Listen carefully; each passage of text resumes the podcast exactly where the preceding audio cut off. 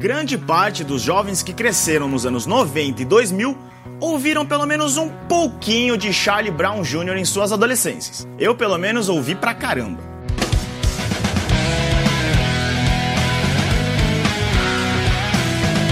Em 2020, o grande Alexandre Magno Abrão, o Chorão, completaria 50 anos de vida. Para comemorar a ocasião, que também será celebrada em uma nova turnê dos demais membros da banda, vamos lembrar alguns fatos marcantes desde sua morte precoce, em 2013. Olá, eu sou Cesar Soto e está começando mais um Semana Pop. Sem o vocalista, compositor e principal rosto do grupo de Santos, os demais integrantes decidiram que era o fim do Charlie Brown Jr., o que não quer dizer que a música acabaria de vez. O baixista Champignon manteve os Amigos Unidos em uma nova banda, a Banca, na qual assumiu os vocais, com Marcão e Thiago Castanha nas guitarras, Bruno Graveto na bateria e Helena Papini no baixo, o grupo fez alguns shows e chegou a lançar um single, O Novo Passo, com um som que lembrava bastante o estilo mais balada do fim do Charlie Brown Jr. Infelizmente, o projeto não duraria muito. Em setembro, pouco mais de seis meses depois da overdose de Chorão, Champignon foi encontrado morto em seu apartamento aos 35 anos de idade. Sem o novo líder, a banca se separou mais uma vez. E digo vocês, aquele novo mundo é bom pra caralho, só alegria, muita fé. O conturbado ano de 2013 ainda não tinha terminado exatamente para o Charlie Brown Jr., mas reservava pelo menos uma boa notícia para os fãs.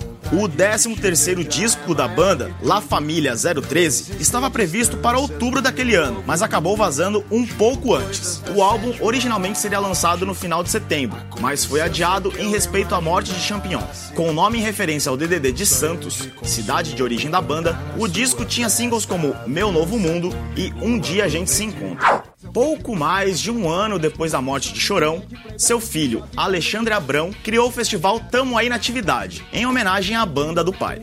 Realizado em São Bernardo do Campo, o evento que levava o nome de um dos discos e sucessos do Charlie Brown Jr. comemorava o dia 9 de abril. Além de ser aniversário de nascimento do vocalista, a data marcava também a primeira apresentação da banda, em 1992. O festival contou com participação dos americanos do Suicidal Tendencies, além de Dead Fish, Emicida, Mano Brown e uma grande apresentação dos antigos membros do Charlie Brown, mais uma cacetada de convidados. No palco, tocando alguns dos principais sucessos da banda, estiveram Di Ferreiro, do NX0, Alexandre, do Nat Roots, Egípcio, do Tijuana, Supla, Marcelo Nova, João Gordo, Andreas Kisser, do Sepultura e outros amigos do grupo.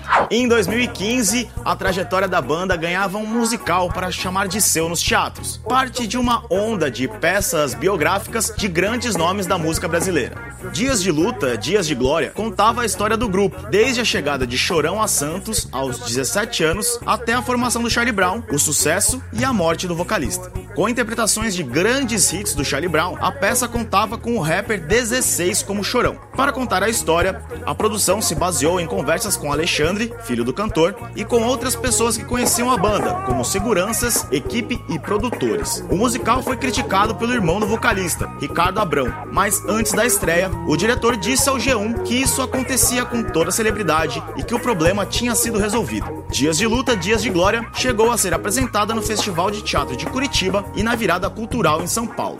E ao longo dos anos, diversos artistas também fizeram suas homenagens ao grupo, lançando suas próprias versões ao som que misturava reggae, hardcore e rap conhecido como skate punk da banda Santista. Uma das mais inusitadas delas foi a de Paula Toller, a antiga vocalista do Kid Abelha, incluiu o Céu Azul em seus shows em 2017. Já os antigos amigos do Raimundos chegaram a fazer uma homenagem ao grupo em show de 2018, no qual o vocalista Digão puxou Lugar ao Sol. Falando em parceria, é importante lembrar de Gabriel o Pensador. Em 2019, o rapper fez um show com dose dupla de Charlie Brown no Lollapalooza, em São Paulo. Na apresentação, ele cantou Zóio de Lula, um dos primeiros sucessos de Chorão e Companhia, e Fé na Luta, música própria que tem o refrão de Dias de Luta, Dias de Glória. No começo de 2020, o Charlie Brown Jr., que tinha voltado em 2019, anunciou que faria uma mini turnê em comemoração aos 50 anos que Chorão completaria esse ano. Com Marcão nas guitarras, Heitor Gomes no baixo, Pinguim na bateria e Panda nos vocais, o grupo tem três apresentações marcadas no Rio de Janeiro,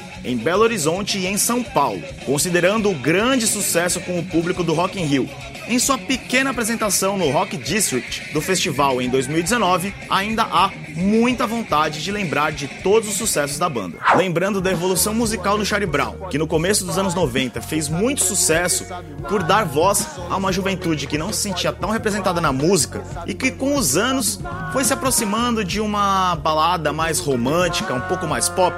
Dá pra gente imaginar, ou pelo menos tentar, o que, que o Charlie Brown e o Chorão estariam fazendo hoje em dia. As parcerias sempre fizeram parte do DNA da banda, assim como a busca por novas sonoridades que aproximassem o grupo dos jovens. Então, não é difícil ver a banda como um grande integrante dessa era de fits. Quem sabe, talvez, uma parceria com sons mais praianos, como o de Victor Clay ou de Matheus e Cauã, ou então a velha admiração da banda pelo rap levaria a composições com novos nomes do gênero, como Jonga ou Baco Exu do Blues? Espero não ter viajado muito nessas minhas imaginações, mas eu pelo menos consigo ver. E vocês? O que acham que o Charlie Brown Jr., o Chorão e o Champion estariam fazendo hoje? Deixem suas sugestões lá nos comentários do G1. E se você tá me ouvindo por podcast, não esquece de assinar para não perder nenhum Semana Pop. Até a próxima. Um homem quando está em paz não quer guerra com ninguém.